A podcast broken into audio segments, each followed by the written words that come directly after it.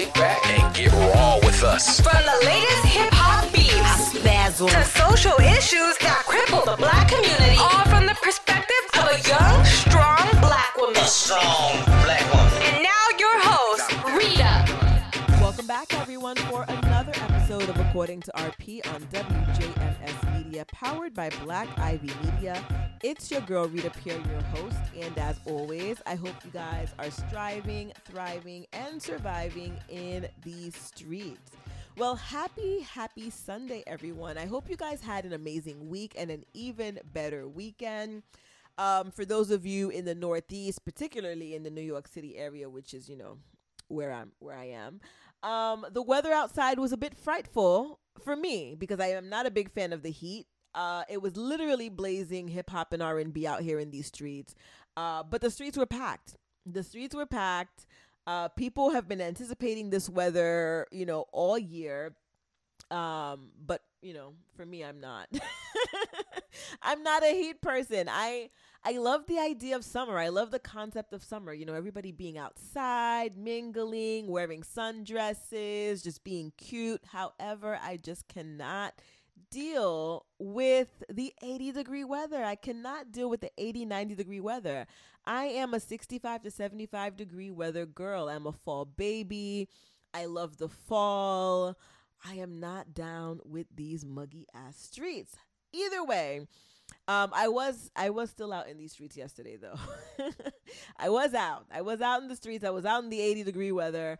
Um, but for a good cause. For a good cause. So my very, very dear friend and CEO and founder of WJMS Media, uh, Jamie Bowles Knox. She dragged me out there. Well, she didn't drag me out there, but either way, um, I was out there to support her um, and the Lung Force Walk. So I, I don't remember how many years this walk has been in existence, but this is my second time um, participating in the Lung Force Walk, which is a lung um, cancer awareness walk. Jamie was one of the speakers at the Lung Force um, Walk for this year.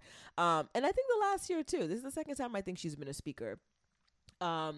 And so it was amazing to be there to support my friend. Um, for those of you who have tuned in to, you know, WJMS Media and according to RP for the last couple of years, you know, we've had, I think, about a show or two with Jamie with respect to um, her lung cancer diagnosis. So Jamie was diagnosed at the age of 32 in 2018 with stage four lung cancer, and Jamie has never smoked a day in her life.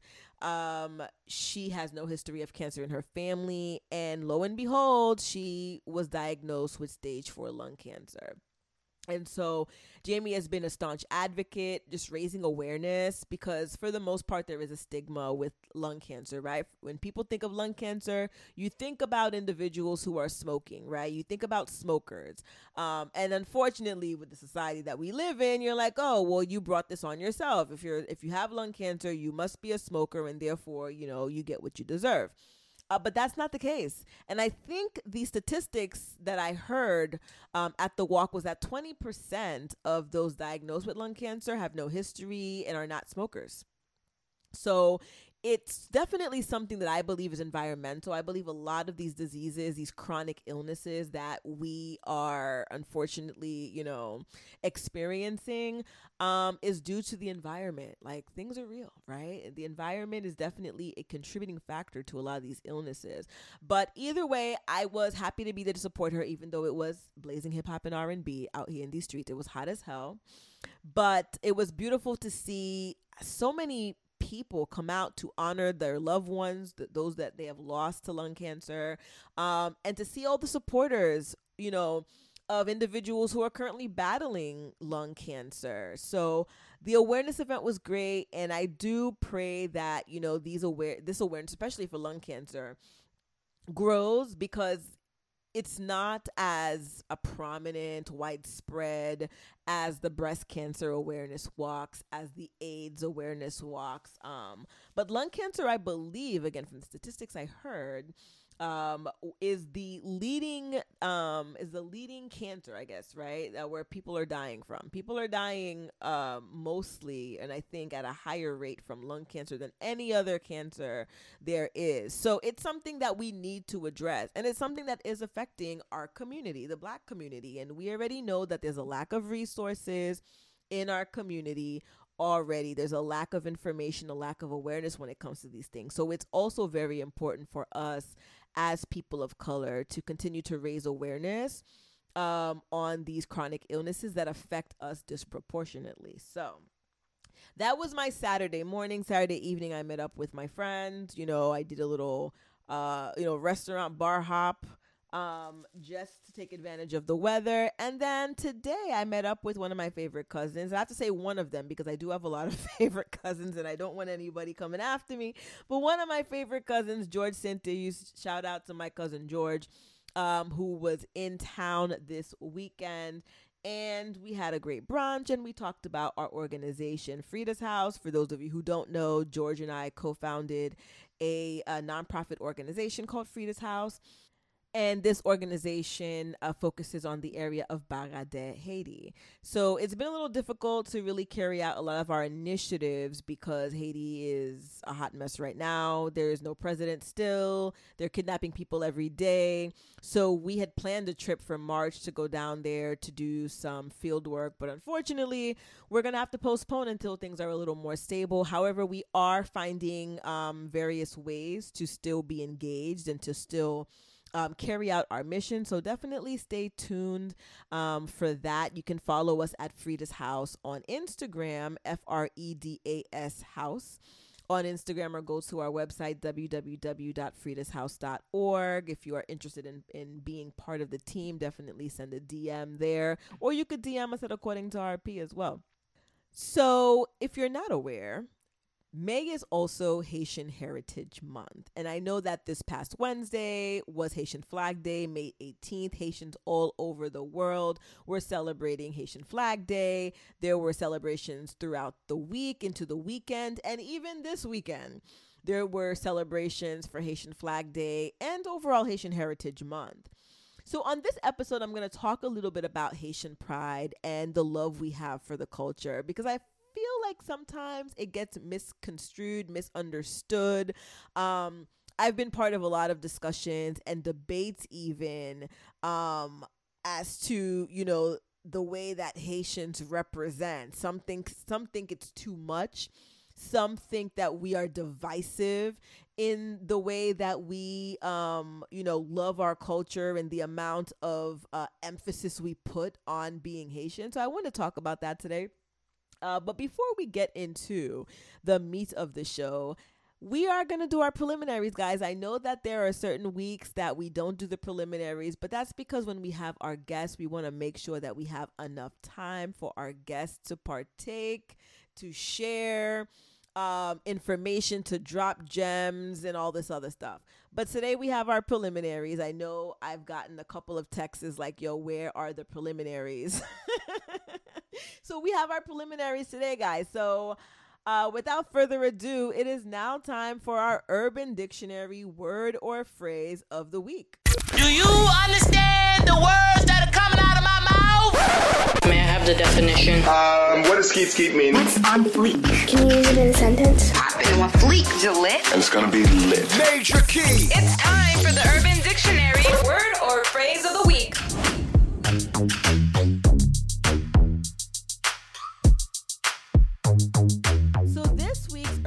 Dictionary word or phrase of the week is soft yes.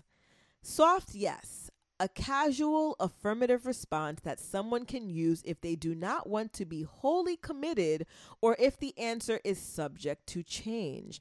Example, hey, do you want to go see a movie tonight? I want to, but uh, I may be too tired when the time comes. So I'm going to say a soft yes. I think this is very appropriate as we are entering summer solstice, which is June 21st. But uh, apparently, the weather gods have deemed it to be, you know, summer now because it is 80 something degrees out here in these streets. Um, I think this is very appropriate because you know what? during the summer especially there's a lot of overbooking there's a lot of double booking there's a lot of mm, let me see um you know what event i really want to go to. People don't really want to commit so much especially in the summer to outings and events and to things like that because we want to know we want to know what's what's the best option. We're out here you know mm, trying trying to see you know where is the most fun to be had.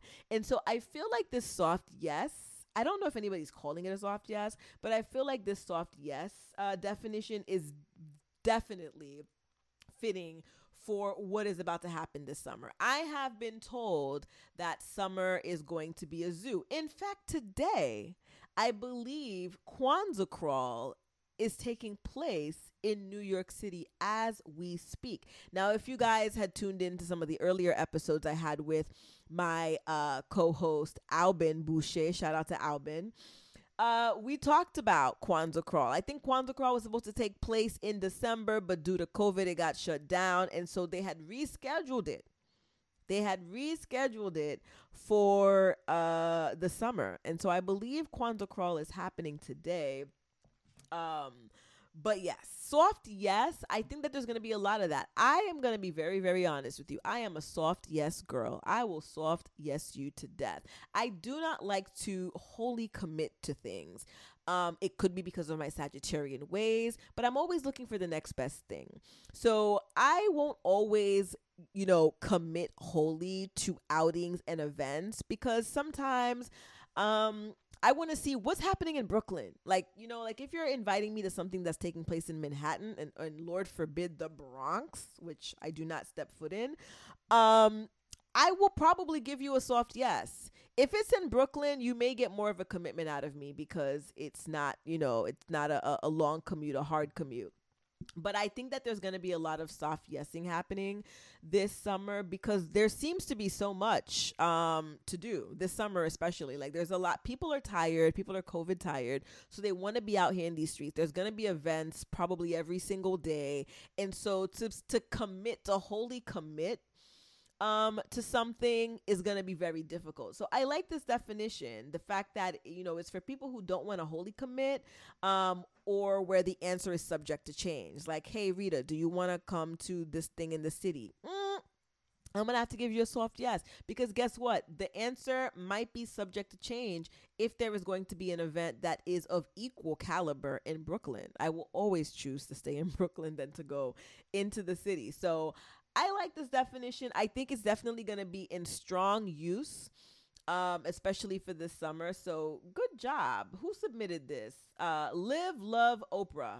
Live Love Oprah. Con- you know, I, I like this. I like this. You know, sometimes I'm always um, going at it, you know, well, they don't know I'm going at it with them, but I feel like I'm always going at it with Urban Dictionary because at times the definitions just don't make sense. And then the people submitting these words, I'm like, where? Who really says these things? Like, what is happening here?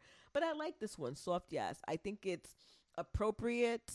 Um, I think it makes sense. And I also think that is practical. And I feel like many of y'all, whether you want to believe it or not, um, or accept it or admit it or not are like me. We are soft yesers. We are not wholly committing to uh to things this summer. We are going where the wind blows. We are going where the better option is. And there's nothing wrong with that because you have one life to live.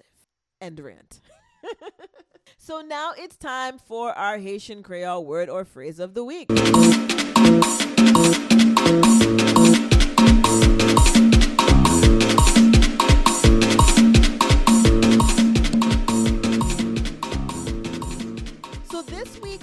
Creole word or phrase of the week is frekan. Frekan. Frekan means fresh. Now, growing up, I was called frekan all the time by my mother um, because apparently I was always fresh. I always had a smart mouth. Um, I w- I don't think I was ever rude. I've never really been called rude per se, but I've been fresh. So frekan means fresh. And I know that this is a term that is always being thrown out in these streets and people are like, what the hell is a frekan? What is frekan? What is frekan? Well, frekan means fresh. So let's say you're having a conversation with somebody and you throw out a very fresh remark. Somebody's going to say frekan. Like that's usually how it will come out, right? Frekan, like ou frekan. That's your frekan ou fréquent that's how it would come out. So somebody wants to call you fresh, they're gonna say frekan or ou frekan. Um, so if you hear the word frekan, um, and and you feel like it's being hurled in your direction, they probably are talking about you. Haitians have no problem um, talking about people to their face, um, in their presence. so if you hear the word frekan and you feel like it's being aimed at you, you are being called fresh at that moment. So there you go. there you go. So it is now time for the big up of the week. Watch it. And you feel big up, big up. All of the woman them big up, big up. All of the girl them big up, big up. All of the woman them big up, big up. Whoa. So this week's big up of the week goes to Nick Cannon. Why you might ask? Well, apparently, according to the blogs and other reputable uh, news outlets, Nick Cannon says he's looking into getting a vasectomy, and apparently, he has already had the consultation. Now, for those of you who have been tuning in to the Nickelodeon star Nick Cannon, he is about to have his eighth baby by I don't know I don't, I don't know if this baby mama number six, um, and half of these children are only months apart apparently we're not sure what he's up to. Many of us, you know, have our own, uh, I don't know, theories as to why he's trying to populate the earth. I don't know. But at the end of the day, many people were concerned about this, and many have found it to be reckless. Now, Nick Cannon's a grown ass man. He makes mad money. I don't think anybody is concerned about whether or not he's taking care of these kids and whether or not these kids are going to have to be, you know, you know, I don't know, on the welfare system. Nobody is concerned about that aspect.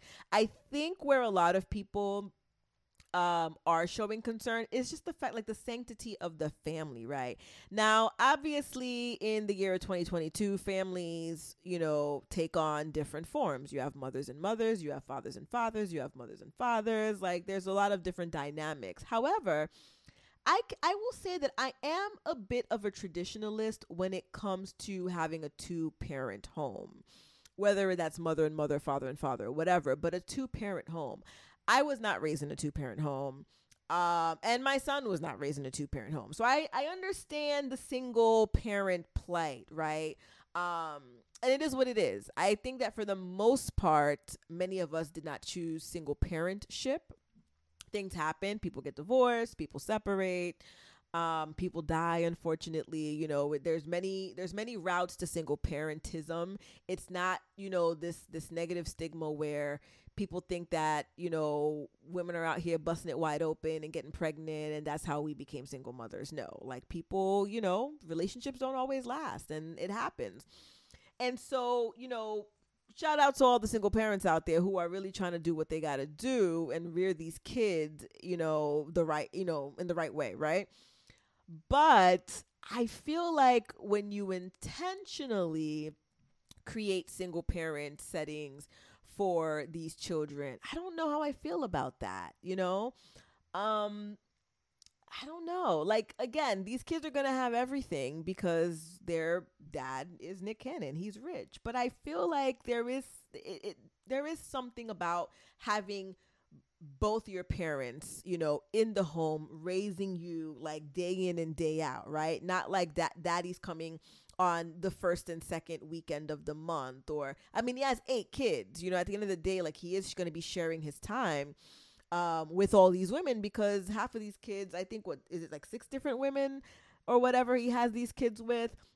And many might say it's nobody's business but their own, but I think that I think that the kids, you know, it, it's nobody's business, but the kids didn't ask to be born in these situations, right? The kids never asked to be born in this in these situations. And again, these kids are probably gonna have whatever, everything that they'll need, and maybe you know all of these critics are just criticizing for no reason because maybe maybe Nick is going to be able to be there 24/7 for everyone. Notice the sarcasm.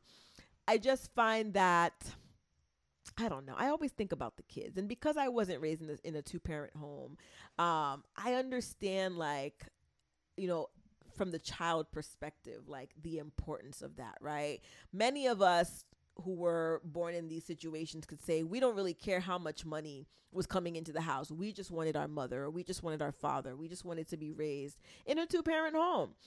Um, but I give him the big up of the week because I think that this is a reasonable decision. I think that this is probably the best decision that he could have made um, to stop having babies with different women and to focus on the eight that he currently has. Now, I'm not sure if in this eight the deceased child is counted in this in this eight. So i don't know if it's if it's actually eight live children or if it's you know nine children altogether. I don't i don't know. But you know the the the, the blogs and whatnot you know talk about him having eight kids. I would assume that they would include um the you know the deceased baby because at the end of the day that was his child. He lost his child. And i really hate when people um when you know people lose a, a baby whether it be you know in utero or shortly thereafter or a month after that that baby no longer exists. And people don't count that as a child anymore.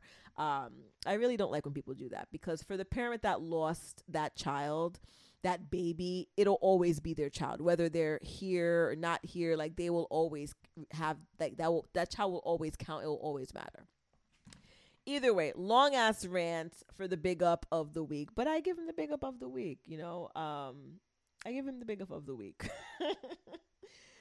so now moving on to the womp womp of the week. So this week's womp womp of the week goes to Wells Fargo. Now Wells Fargo has has been under fire for quite some time now. Um most of it has to deal with, you know, discrimination uh, based on race, right? We have seen a lot of reports over the last several years that have named Wells Fargo in a number of race discrimination suits. We have had people, you know, customers, uh, employees come out to talk about Wells Fargo's discriminatory practices, particularly toward the black race. Um, but they're back in the news again. They are back again. And this time, um, allegedly, Wells Fargo was holding fake job interviews for minority candidates for jobs that were already promised to others. And so apparently, a former employee of theirs, Joe Bruno, uh, who was in their wealth management sector, according to the New York Post, came out and spoke out against Wells Fargo. And he is really the one who highlighted this practice of Wells Fargo conducting these fake interviews um, with minorities for positions that already had owners, right? Now, a part of me, you know, I sit back and I and I wonder are these organizations, are these institutions not tired of paying out money for race discrimination suits? Like, are you not tired of spending your coins on your legal team to fight race discrimination allegations and claims? Because even if these lawsuits don't go too far, you're still having to put out money to defend against these allegations and these claims, right?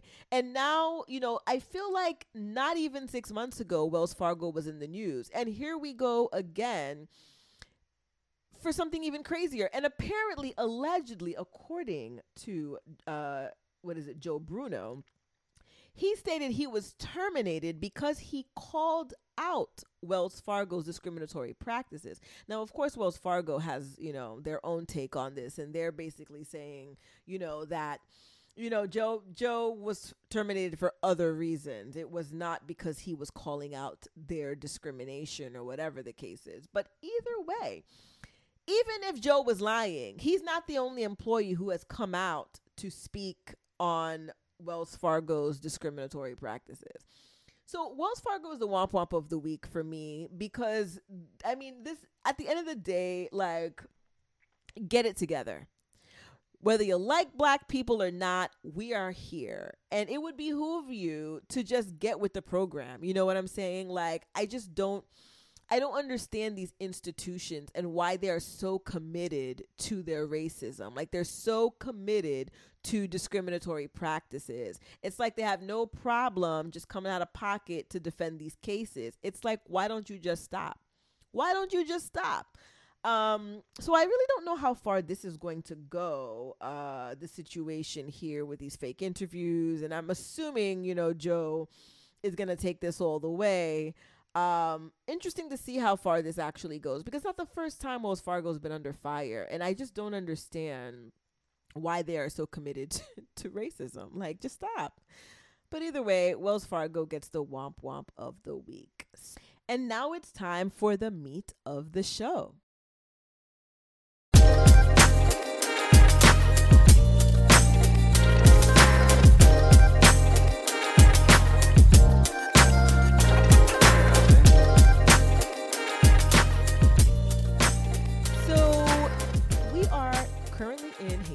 Heritage Month. May is Haitian Heritage Month. It's nationally recognized and celebrated every year in the month of May. And many wonder, well, why is May Haitian Heritage Month? Well, Haitian Heritage Month is an expansion of the annual May 18th Haitian Flag Day, which I talked about early on um, in this show and last week's show. And so I guess the founders got together and were like, why don't we just make the entire month Haitian Heritage Month? And boom, here we go. And so Haitian Heritage Month is really a time to honor the diverse culture and contributions of the Haitian community. And, you know, oftentimes when we think about Haiti and when we hear about Haiti, especially in the news, the focus is always on the negative. I mean, how many times do we have to hear that Haiti is the poorest country in the Western Hemisphere? You know, there are so many beautiful aspects of Haiti. I have been to Haiti several times and I have seen the beauty of Haiti. I've seen the beauty of Haiti in just the country itself, just the the the, the landscape. I've seen the beauty in the people. Um, the rich culture is like is dripping off the food the music, the art. Um, and I think that just the mix, right? The the melting pot, which is Haiti, is very unique. You know, a lot of people don't know that there are so many different cultures within Haiti that make Haitian culture.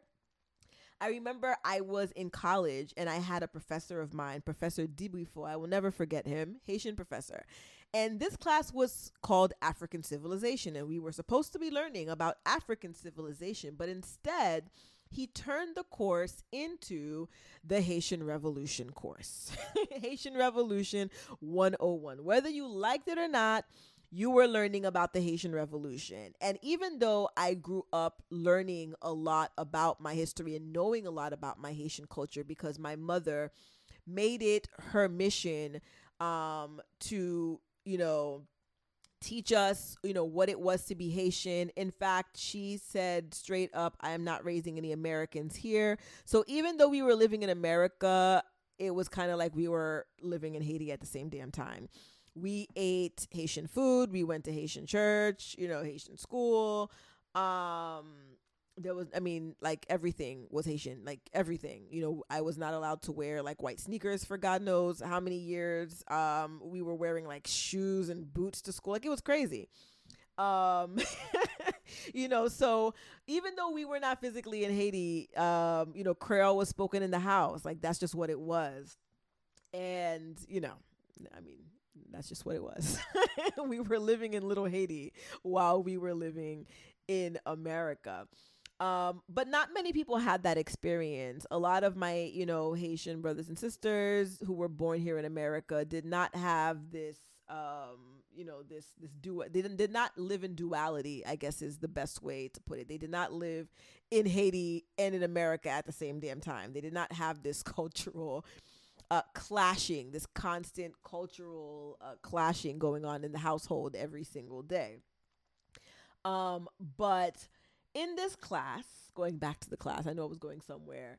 Um, Professor Deeperfo made sure that everybody understood the contributions of Haiti to the world. So, not just to America, but to the world. Um, and I really appreciated him for that because although I did know a lot about my history, there was so much that I did not know. I did not know that there was a whole Polish community uh, in Haiti after the Napoleonic, you know, war or whatever that they the Polish decided to stay back and assist the Haitians in their fight against Napoleon and his army. And it's interesting because I know so many people with Russian and Polish names and for the longest time, you know, we used to always you know, I don't want to say clown, but we used to always like laugh at like our friends that had these like Manushka. You know, we were like, oh my God, your name is so Haitian. Manushka, Natasha, Lovensky, Ivensky. Like, we have, I know people with these names. Uh, Yevgeny. And we used to be like, oh my gosh, like these Haitian names, these parents and these Haitian names, but these names are not Haitian names. These names are Eastern European names. These are Polish names.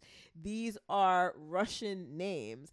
And these names found their way in Haiti because of the individuals, the communities, the Polish communities, the Russian communities that, you know, made Haiti their home. And so it was just interesting for me it was just so interesting to, to learn this fact because it was like oh so manushka is not like a ghetto haitian name it's it is a russian name it is a polish name um, we had friends who were Haitian Filipino, you know, Filipinos descended to Haiti and made Haiti their home. And we had friends who were Filipino Haitians. Uh, we had friends who were Syrian and Lebanese Haitians. We had friends who were Jewish Haitians. Like, you know, just to learn that there was all of these different uh, cultures, you know, contributing to what makes Haiti Haiti was always so fascinating to me. And I feel like Haitian Heritage Month gives us that opportunity to really delve into the history of Haiti, to really understand who the Haitian people are, what Haitian culture is, what are the origins of some of these things um, I think I think that's so important because again, Haiti has been so instrumental into you know just the way that this world is even able to move and function. Like America owes so much to Haiti. Like all these South American, Central American countries, I mean the entire Caribbean owe so much to Haiti, which is, you know, essentially like the second motherland, in my opinion, because if it was not for Haiti, these countries would not be free. You know, America would not have Louisiana and all these other territories. Um, so I think it's so important to understand the impact that Haiti has had on the world then and even now. And so, you know, I, I I draw all this out because there's been so much criticism as well over the years, you know, that I've you know I've been part of debates and discussions as to wh- why is Haiti so special? Why why does Haiti get you know its own month, right? Because Hispanic Heritage Month is like in September, so that's all the Hispanic countries. We have I think May is also Asian Pacific Islander Heritage Month. But people are like, why does Haiti get a month, right? Why why do Haitians get this quote unquote special treatment? And I think for for all of the reasons that I've listed, I think for all of the reasons and and more, um, I think Haiti deserves to have this month where the world can see how Haiti was instrumental in in in it in, in how they're functioning the other thing I wanted to really uh, speak on and draw on is the the immense love that Haitians and Haitian Americans have for their culture and for their people. I think a lot of it stems from the fact that there was a period of time where Haitians were not loved, they were not um, revered, they were not accepted in this country, especially in the United States, right? In the 80s and the 90s, people were referring to Haitians as Haitian booty scratchers. They said that Haitians are the ones who brought AIDS, you know, to America and that we were the cause of AIDS globally, even. Um, this was something that was actually, um, you know, written in medical books, and I think what the CDC or the World World Health Organization or whatever um, publicly stated this. Um, and so Haitians have faced so much discrimination in this country, especially not just from white people, but from other um, non Haitians, from other blacks. Um, and so I think that the Haitians are so proud and so prideful, and they are all about representing the Haitian flag, the Haitian culture, and just just just this being, this Haitianism, because of all of the things that they had to endure at the hands of everyone who was not Haitian, right? This is a group of individuals who came to this country speaking Haitian Creole. And many will say, well, there are other countries that speak Creole too, but it's not 100% the same. Can I understand some St. Lucian Creole? Yes. Can I understand some Guadeloupean um, Creole, yes, but Haitian Creole is still Haitian Creole. That's why it's called Haitian Creole. Um, and you know, they came to this country and they did not speak English.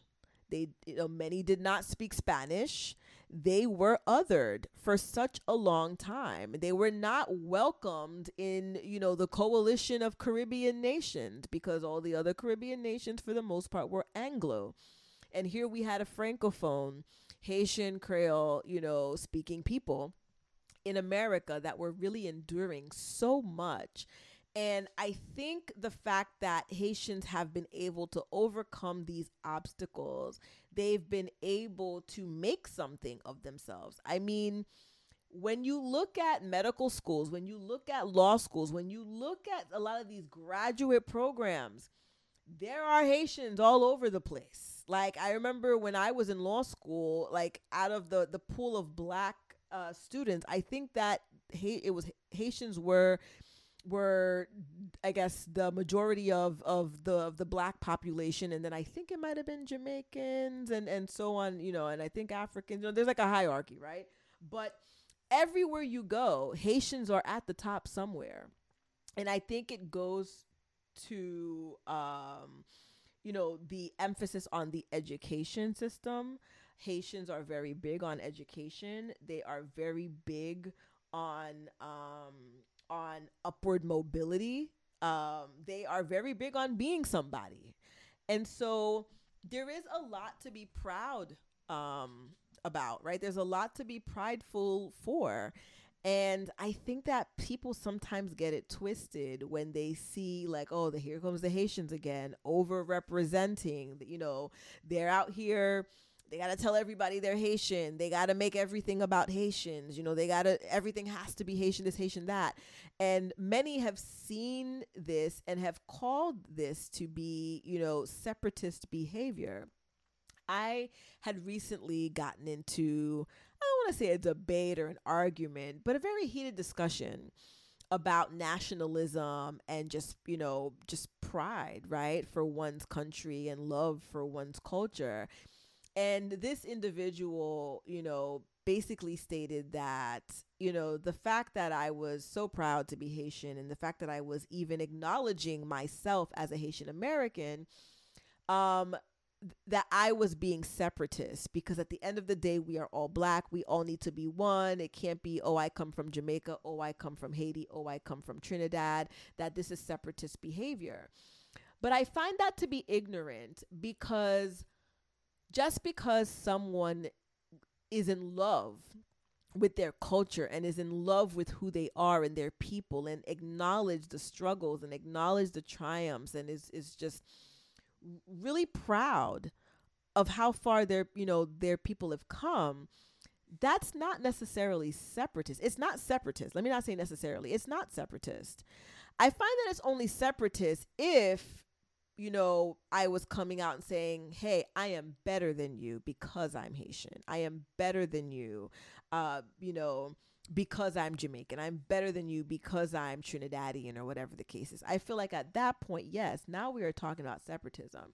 But acknowledging your culture, celebrating the diversity, that is not separatism. In fact, I believe that we in the black diaspora, we should be proud of our individual heritages, if that is a word. um and we should learn from each other. We should learn about each other's cultures. We should learn about each other's backgrounds. We should learn about, you know, our ancestry in a sense. It is beautiful to be able to exchange that. I love me some roti. Anytime I hear somebody is, you know, Guyanese or Trini, I'm like, do you know how to make roti? Anytime I hear that somebody is Jamaican, can you bring me some jerk chicken, please, or jerk salmon now, please? I love pepper pot. I'm always, whenever I hear somebody's Guyanese, can somebody bring me some pepper pot? Like, I love learning about other cultures and I love eating foods from different, you know, communities. I think it's a beautiful thing. So, to go back to this, like, you know, extremist uh attitude that people have towards like Haitians where Haitians are just over representing we're team too much we're too prideful we're you know we're, we're too involved.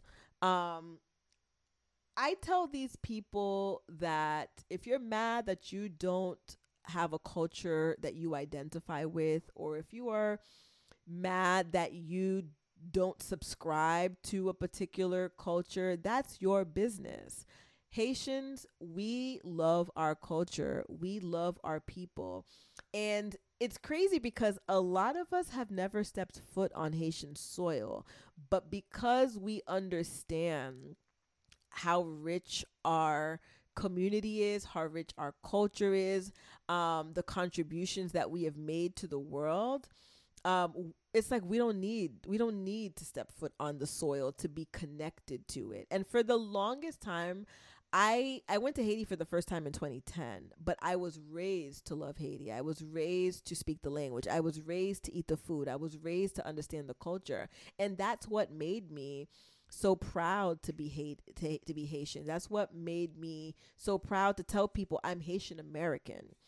Um, I, I always lead with that. I am Haitian American um, because I am proud of my culture.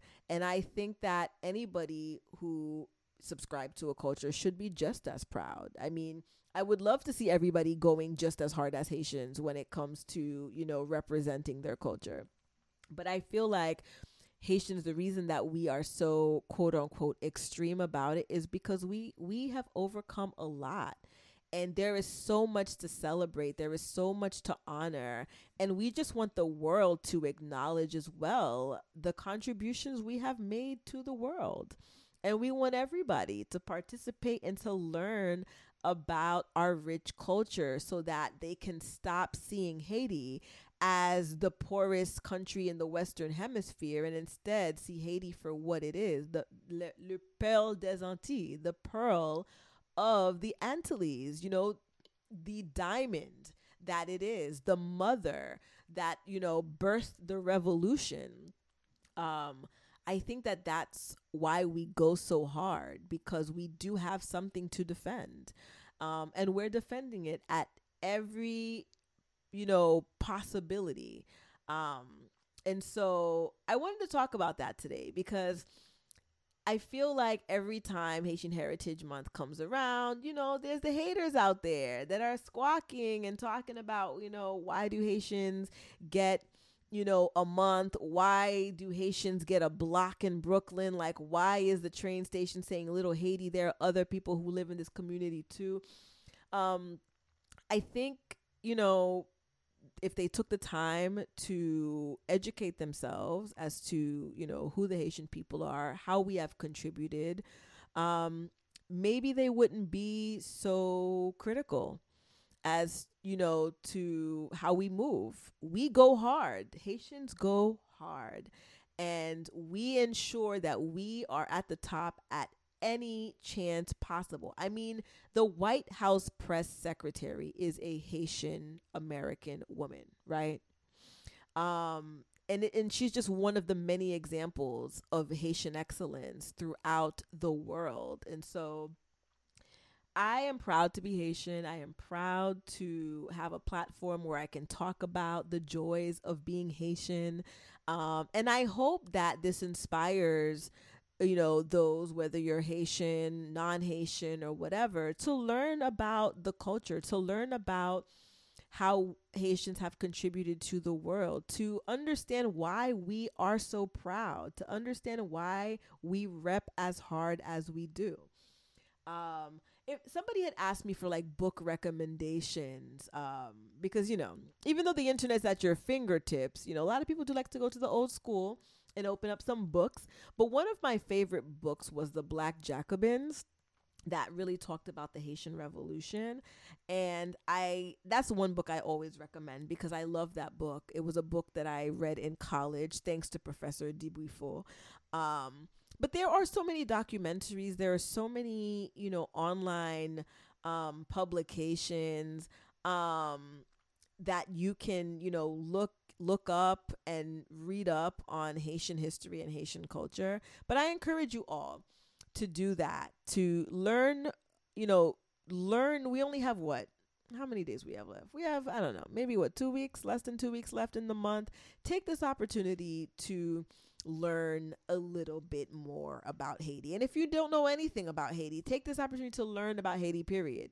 I mean, every week we do have the Haitian Creole word or phrase of the week. You know, that's my contribution there, but there's so much to Haiti than the language, than just the food, the art. Like there is a lot more to Haiti than what uh, the news outlets are are sharing.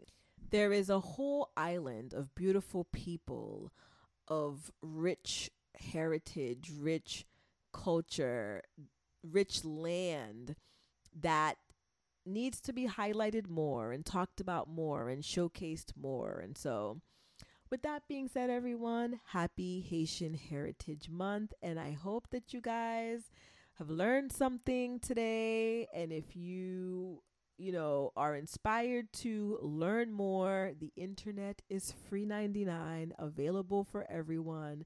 And with that being said everyone i will talk to you guys next week.